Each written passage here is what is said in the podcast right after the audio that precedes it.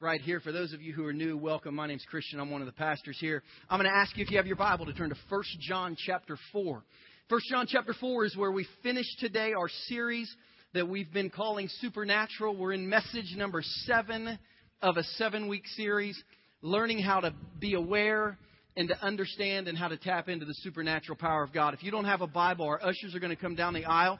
They have Bibles available. If you want one, just wave at them uh, and they'll give you one. If you don't have a Bible, this one's yours. Put your name in it. We've given away more than 500 Bibles since we started our church two years ago, just like this. If you just want one to use today, um, you can just use it and throw it back on the table when you leave. We'll give it out next week again. But every Sunday, we're going to open God's Word and read it. If you don't know where First John is, start at the back because it's much closer to the back flap of your Bible than the front. You might have to flip past some notes and some uh, dictionaries and some maps and all that stuff. And then you'll flip past the book of Revelation. Then you'll go past Jude, which is about a page. Then Third John, which is a page. Then Second John, which is a page. Uh, and then you'll get to uh, you'll get to the book of First John. Um, I love Second and Third John because one of them is 13 verses and one of them is 14 verses. And when I hit those verses on my days of devotions, I almost feel like I have a free day because it's like, okay, I read a whole book of the Bible today, a whole 14 verses.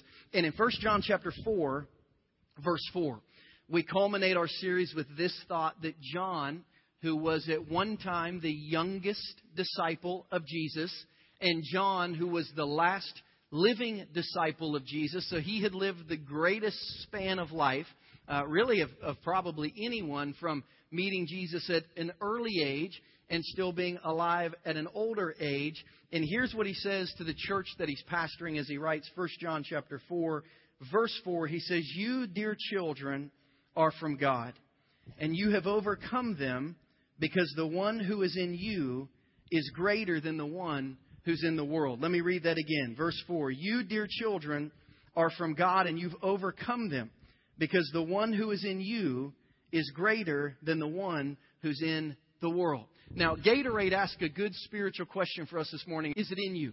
Maybe you've seen that commercial of people playing sports and sweating, and they ask the question, is it in you? And maybe you've even seen the Gatorade commercials where they sweat Gatorade and they sweat little drops of orange and little drops of blue and little drops of red. John today is basically making this statement to Christians. He's saying, hey, Christians, hey, those of you who go to church, hey, those of you who, who say that you follow Jesus, here's my question to you Is Jesus in you? Because if Jesus is in you, you have nothing to worry about. And this is what the whole focus of this series has been that if we learn how to tap into the part of Jesus that's inside of us, what we call the Holy Spirit, then we have the ability not only to be close to God, we have the ability not only to have the power of God, but we have the ability to live for God well in the world. So 1 John 4 4, let's read it one more time, and then I want to walk you through some verses to get to the meat of our message. You, dear children, are from God, and you have overcome them because the one who is in you is greater than the one who's in the world. Now, this apostle John also wrote a gospel. Uh, a gospel means good news, it means a story. He basically wrote a biography of Jesus' life.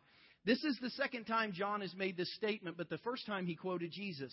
In John chapter 14, verses 15 through 17, Jesus getting ready to leave his disciples, we started the series with this thought from Jesus, said, If you love me, keep my commands.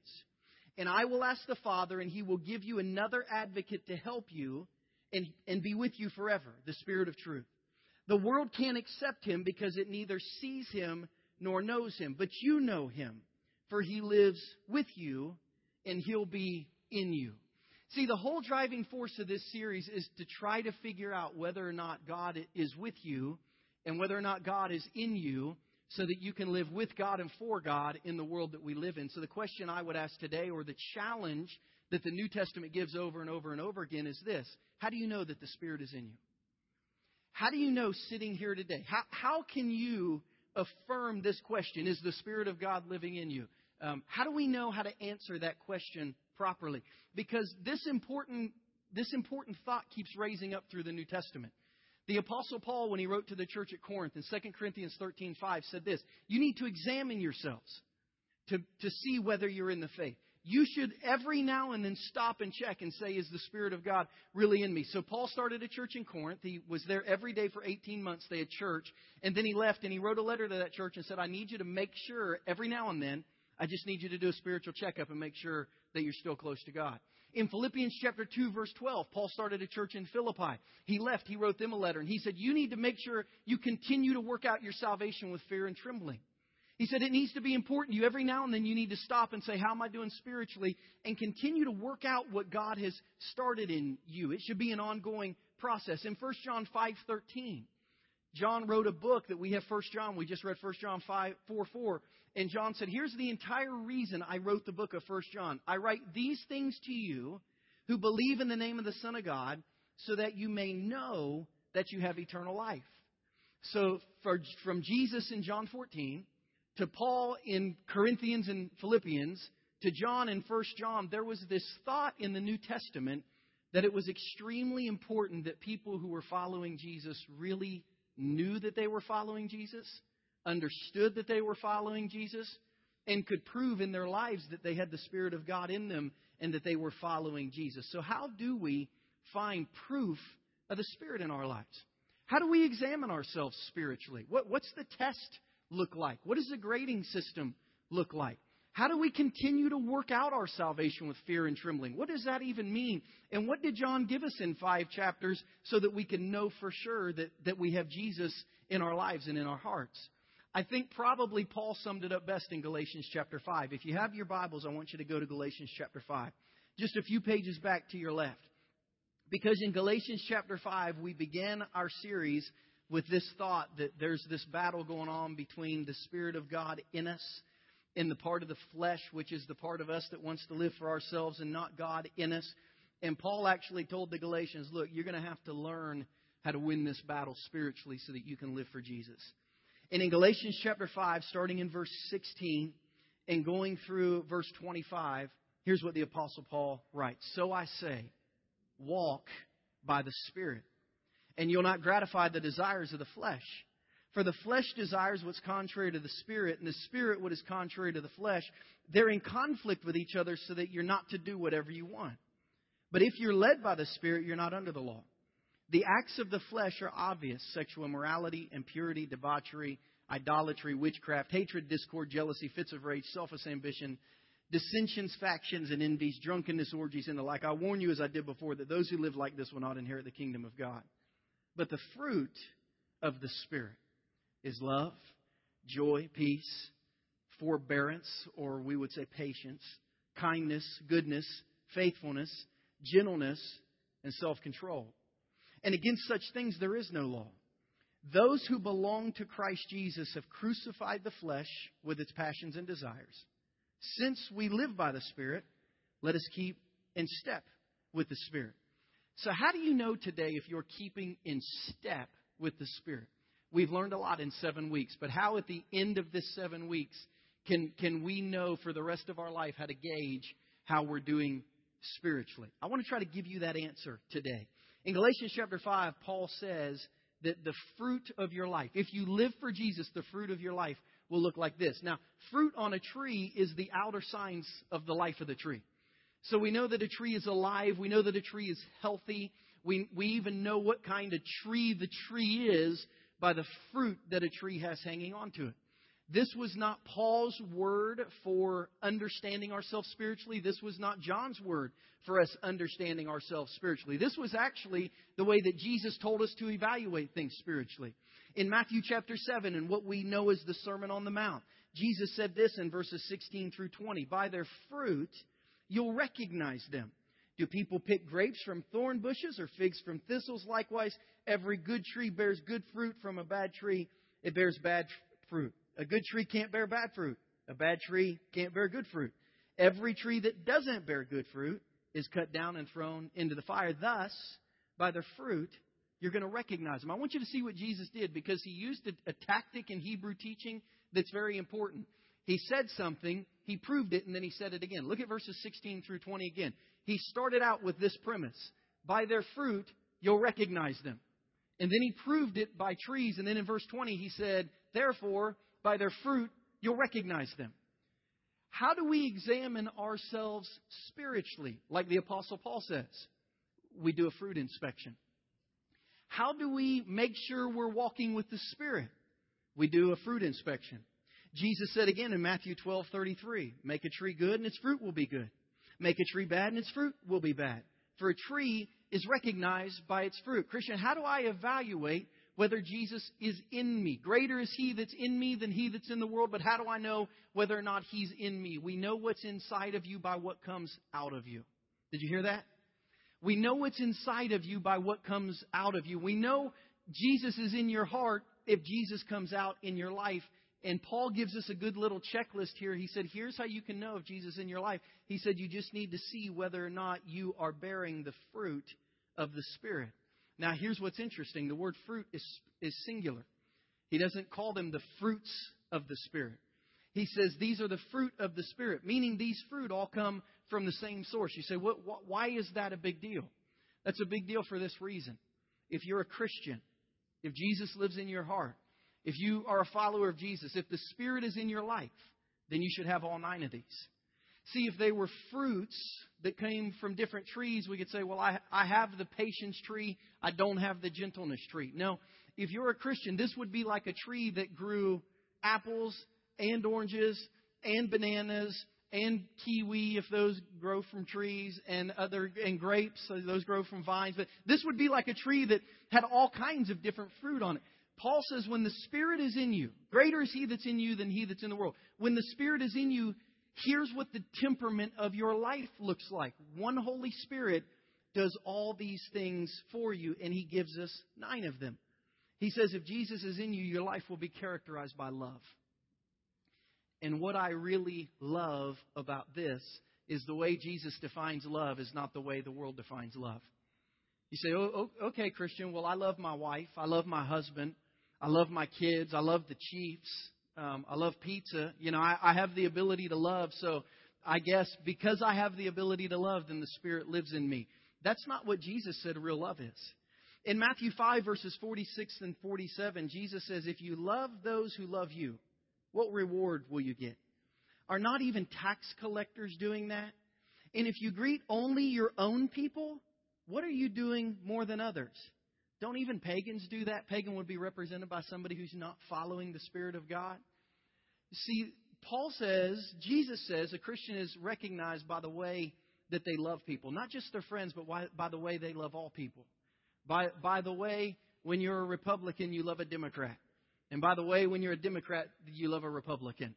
And by the way, you don't talk trash on Facebook every time there's another decision or indecision on Capitol Hill. By the way, a white person loves a black person. And by the way, a black person loves one of our Hispanic friends. By the way, we love people that, that we don't even know and maybe we don't even like. But we respect in Jesus' name because the Spirit of God is in us and it teaches us to love people. It teaches us to love the beggar on the street and not question why he's there, but just to love him and to help him.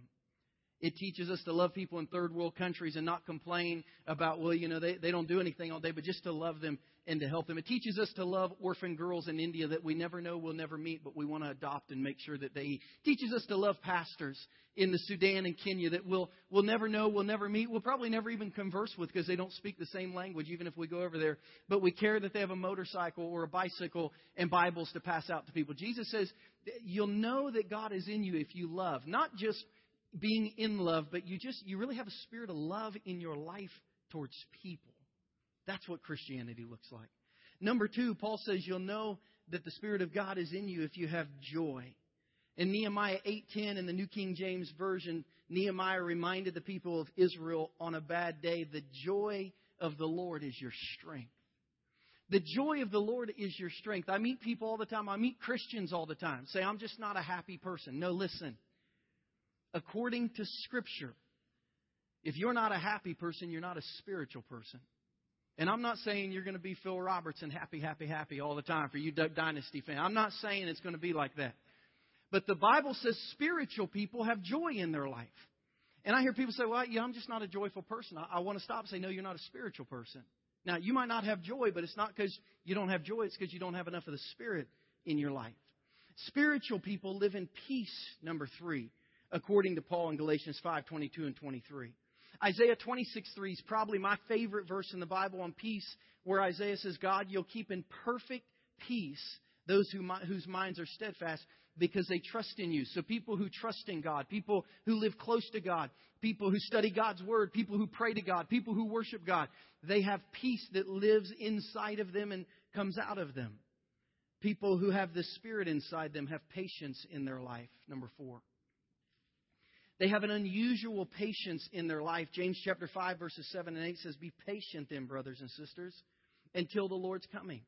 See how the farmer waits for the land to yield its valuable crop, patiently waiting for the autumn and the spring rains. You too be patient and stand firm because the Lord's coming is near. James 5, 7, and 8 is just a perfect analogy for the bracelets that we gave out last week. Supernatural. We have to do the natural and ask God to add the super to it. You see, the farmer tills his ground, the farmer gets it soft, the farmer plants his seeds, and then what does he do? He just wait. He waits on God. See, he does everything naturally that he can do, and then he has to wait on God to make it rain. And, and Christians do everything naturally that we can do, and then we wait on God to do the super and add it to our natural. Number five, Christians should be known by their kindness and should have a spirit of kindness according to Galatians 5 22 and 23. Paul says in Romans 12 18, listen, if it's possible, as far as it depends on you, live at peace with everyone. If it's possible, as far as it depends on you, live at peace with everyone. I was talking to someone who's close to me the other day, and um, it's just someone who, who, like, if if they had a name, if they had a name of a, um, what were the little guys that ran around Snow White called? Dwarves, elves, dwarfs. All right, so if they had a dwarf name, their dwarf name would would be Grumpy. Like that's just. There's, do any of you know a Grumpy and a, and a and a Sleepy? and I don't know the sleazy's one, but I knew one of those in high school. Um, you know, I mean, so so I, I've got this friend in my life who who would be a grumpy if he had a if he had a dwarf name. And I was talking to him about what I was learning here, and he made the comment to me because I just said we we were actually eating lunch someplace, and he was just kind of rude to the waitress. And I was like, man, you like you should be nicer to like. What if she finds out we're Christians? And he said, I don't know her. And he said, I'm not. Ju- I'm just not nice to people that I don't know because I'm not fake. I'm not fake. I don't know them, and I don't want to be fake. And I said, listen, it's not that you're not fake, you're not spiritual. Because Christian, the, the spirit in you makes you kind even to waiters and waitresses you don't know. And it makes you kind even to that person that cuts you off on the highway or that person that goes less than the speed limit in the left hand lane. Like the Spirit of Jesus gives you unusual kindness to them. Christian fruit is to be kind to even people we, we don't know, maybe even those we don't care for. Number six, the fruit of the Spirit is goodness. One of my favorite verses in the Bible is 1 Peter 2, verse 12. Especially living in this world that rages with so much spiritual, religious, political debate about this and that and everything else. One of my favorite verses is 1 Peter 2:12. Live such good lives among pagans that though they accuse you of doing wrong, they may see your good deeds and glorify God on the day that He visits us. Listen, live such good lives that even people who look at your life, they don't agree with you. They don't like you. They don't think the same way that you think. Even those people at the end of the day are glad that you're in the world because you're a good person. And, and they're ashamed that they talk badly of you at the end of the day. Spiritual fruit is faithfulness. Spiritual fruit is faithfulness.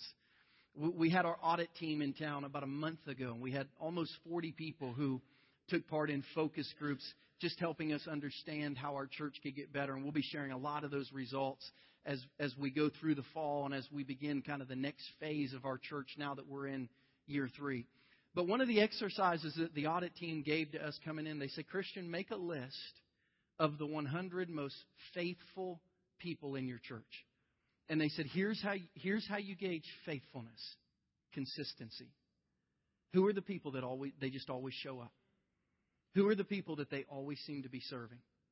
Who are, who are the people who give consistently? They don't even give large gifts, but they're all, they, they may give a dollar, but they give a dollar every week. Who are the most faithful, consistent people in your church that you could not do church without? The most faithful people you have. And then they said, We want to talk to those people. So we put together a big list. Then we invited about 60 of them to, come and meet with us and talk and to give input and feedback back on our church, and about 40 of them could come. But they helped me see, Christian, it, it's, it's the people in a church plant that are the, the most important are just the faithful ones. The ones who continually show up, the ones who have gotten a pattern of consistency. In 2 Timothy 2, verse 2, the Apostle Paul told Timothy, All the things that you've heard from me among many witnesses, the things you've heard me preach, he said, Commit these to faithful men who will be able to teach others also. About a year into our church, I had a meeting with a man in our church who never came back after that meeting. And we had a meeting with a man who'd been coming to our church for about eight months. Um, and he told me, Hey, I want to have a meeting with you because I like to start a ministry and I like to do more. And we came and we sat down in Panera and he told me basically, Hey, here's what's going on in my life spiritually. Here's what I feel like I should be doing at the church. I'd actually like to preach one Sunday if you would take a Sunday off. Uh, I want to lead a small group. And he started giving me these things that he wanted to do. And I just looked across the table at him and I said, How many times a month do you come to church? Uh, one or two. How many times have you served in our church? Well, I haven't served yet. How many times have you been to small group? So I, I you know, I don't go to small group. Uh, I, I'll only go to a small group if I lead a small group. And I said, How often do you give? Well, me and my wife haven't started giving anything yet. And I took my Bible and I opened to 2 Timothy chapter 2, verse 2, and I read him that verse. And I said, God tells me as a pastor to entrust the ministry of our church to faithful men. And I just need to tell you, you're not a faithful man. And until you faithfully come to church, serve, get involved, give, until you start faithfully helping, you can't get up on the stage and preach to people. Like, that would be hypocrisy. And you know what? He never came back. But that's okay because the reality is we didn't, we didn't need him. He was never here anyway. And it's, it's interesting that Paul tells Timothy, look, just find faithful people. We can work with faithful people. I don't believe Jesus picked the best of the best. I believe he picked the most faithful. Those who had time or those who would prioritize time to just be with him. He said, I want you guys because if anyone will be faithful, I can pour the Spirit in them in such a way that they can become world changers. Number eight, the fruit of the Spirit is gentleness. The fruit of the Spirit is gentleness. Sometimes I see how Christians talk to their spouses, how Christians talk to their children, how Christians interact on social media, and I think, you know, that's not really a spirit of gentleness. Philippians 4 5 says, Let your gentleness, gentleness be known to all men, because the Lord is at hand. See, when God's in your life, you have this spirit of gentleness in your life. And then number nine, the fruit of the Spirit is self control. The fruit of the Spirit is self control against these, Paul said, like, no one can speak against these love, joy, peace, patience, kindness, goodness, faithfulness, gentleness, and self control.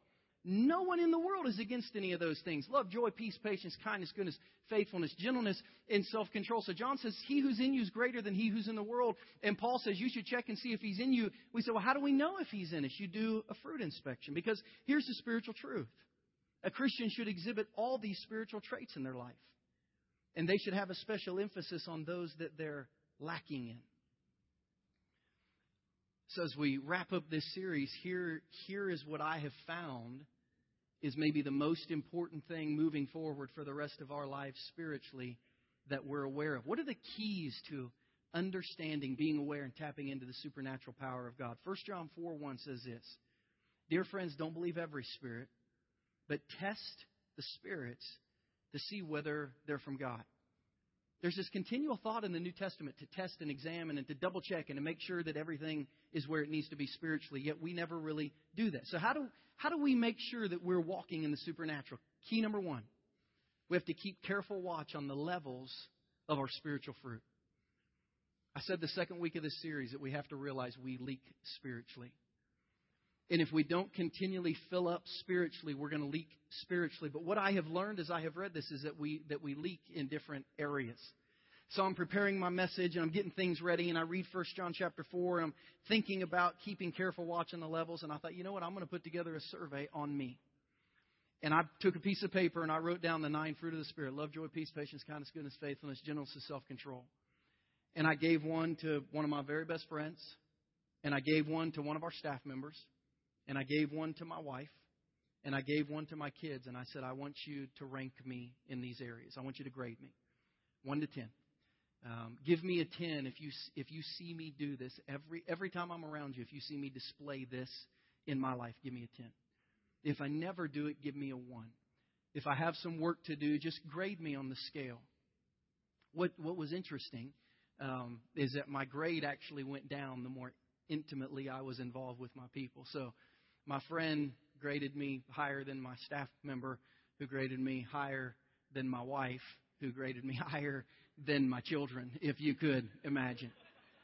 Um, but but here's what's funny: all five of them gave me poor scores in the exact same two areas. So even my best test result came back with deficiencies in peace and in joy. Christian, as we know you, we don't think you've got as much inner peace as you should have. And that reflects in your life because a lot of times you don't carry a lot of joy.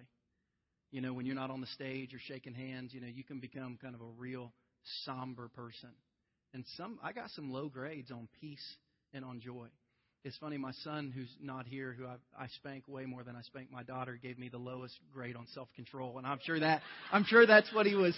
I'm sure that's what he was thinking. Everyone else gave me a decent grade on self control, but uh, but that. Um, my daughter Casey, who's on the front row, actually told me because she she's the only one who said I feel like I should explain my answers because she's like me and she worries that she's going to hurt my feelings. And she said it's only when you're doing church stuff that you don't um, that you don't seem to have joy. Now that's probably not a good testimony for a pastor to have with their children.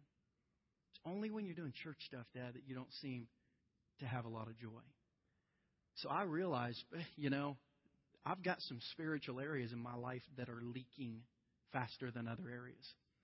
And I prayed this morning as I got on my knees and I said, God, help me to have an inner peace that shows itself in outer joy. Because clearly, the people who are closest to me, they see that this is a problem in my life spiritually. So we have to keep careful watch on the levels of our spiritual fruit. But then we have to, number two, we have to be aware of the spirits. I want you to hear how I'm going to say this that are on you, but not in you. Because we talked through the series, message number two is who is the devil and what does he do? And we learned how the devil and, and demonic forces worked in the world. And every time in Scripture we hear about the devil, we, we hear about the Spirit of God being in us. We hear about the spirit of the flesh, or we hear about the devil being on us. So the spirit of life is inside and it gives life. The spirit of the devil is outside and, and it kind of crushes us. Like in 1 Peter 5, 7, and 8, it says, Cast your cares upon him because he cares for you. Be sober and vigilant because your, your adversary, the devil, walks about like a roaring lion seeking whom you may devour. So cast your Psalm 55 says 55 22 says this way, cast your burden on the Lord.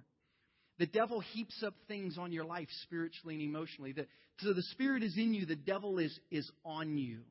And if we look at life in the flesh, you know, when we look at when our life is kind of breaking bad, there's a, a television show out now. I've never seen it, but I've kind of heard the synopsis of a guy who's kind of breaking bad morally in his life because things are going on. Every now and then, as Christians, we, we break bad and we begin to live what we would say in the church, we begin to live in the flesh. We begin to be weighted down by things.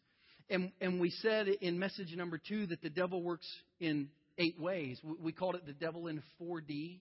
And then we saw the devil in attitude. And we say that the devil, when we look from Genesis to Revelation, we see the influences of the devil found in depression and in discouragement and in discontent and in division in relationships. Every time we see the devil working, we see these spirits associated with it. Now, I understand like you understand. There are some people, and I have been one, who have suffered from kind of clinical depression in the past. This wouldn't be an evil spirit on us.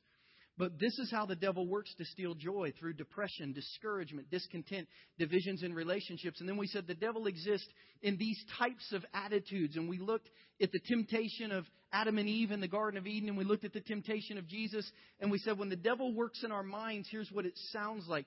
The, the devil, an attitude, he gives us an attitude of pride. An attitude of pride sounds like this I got this. I got this. You know, you don't need God for this. You, you got this. The devil works in an attitude of unbelief. Did God really say? God said that to Jesus. God said that to Eve. Did God really say? It's like, okay, I know what God wants for my life, but we begin to doubt that and wonder, well, is that really what God wants for my life? The devil works through self deception. You can do this halfway. Well, God says, if I eat that, I'm going to die. You're not going to die. Might not be, you know, Might not be perfect, but you're not going to die. You can do it halfway. You know, Jesus, I know God wants you to, to have the kingdoms of the world worship you one way, but here's another way. And the devil wants to deceive us into thinking we can do the Christianity thing halfway or the spirit of entitlement. You deserve this. No, you deserve that fruit. No, you deserve to be like God. No, you deserve to have angels rescue. You You deserve for everyone to know that you're the Messiah. So the spirit of entitlement creeps in. So I had these people in my life do this fruit survey.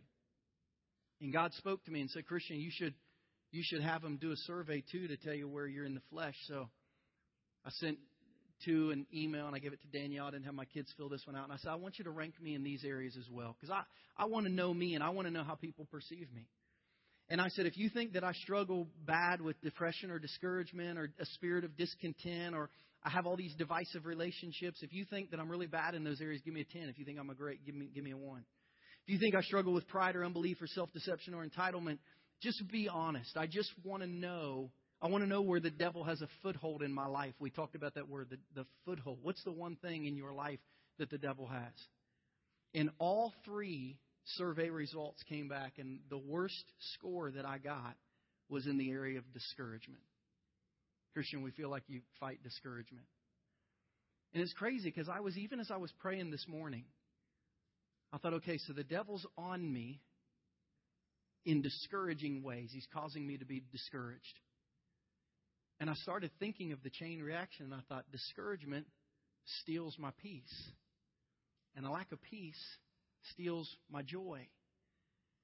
And this is an area I have to be aware of, and that I have to know when I have to pray. I have to know when I need to have coffee with a Christian friend to say, encourage me. I have to know when to send a text message and say, pray for me, I'm discouraged. I have to be aware of this.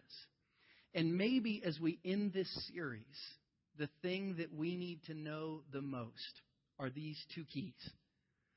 Maybe we need to always keep careful watch on the levels of our spiritual fruit. And here's my challenge to you. Every small group that we have, some of you are small group leaders, for every couple that we have, for all of you have Christian friends, my goal this week is that you write down the nine fruit of the Spirit love, joy, peace, patience, kindness, goodness, faithfulness, gentleness, and self control. And ask someone to grade you honestly on those areas. And then write down these kind of habits and attitudes of the flesh, depression, and just ask somebody to grade me.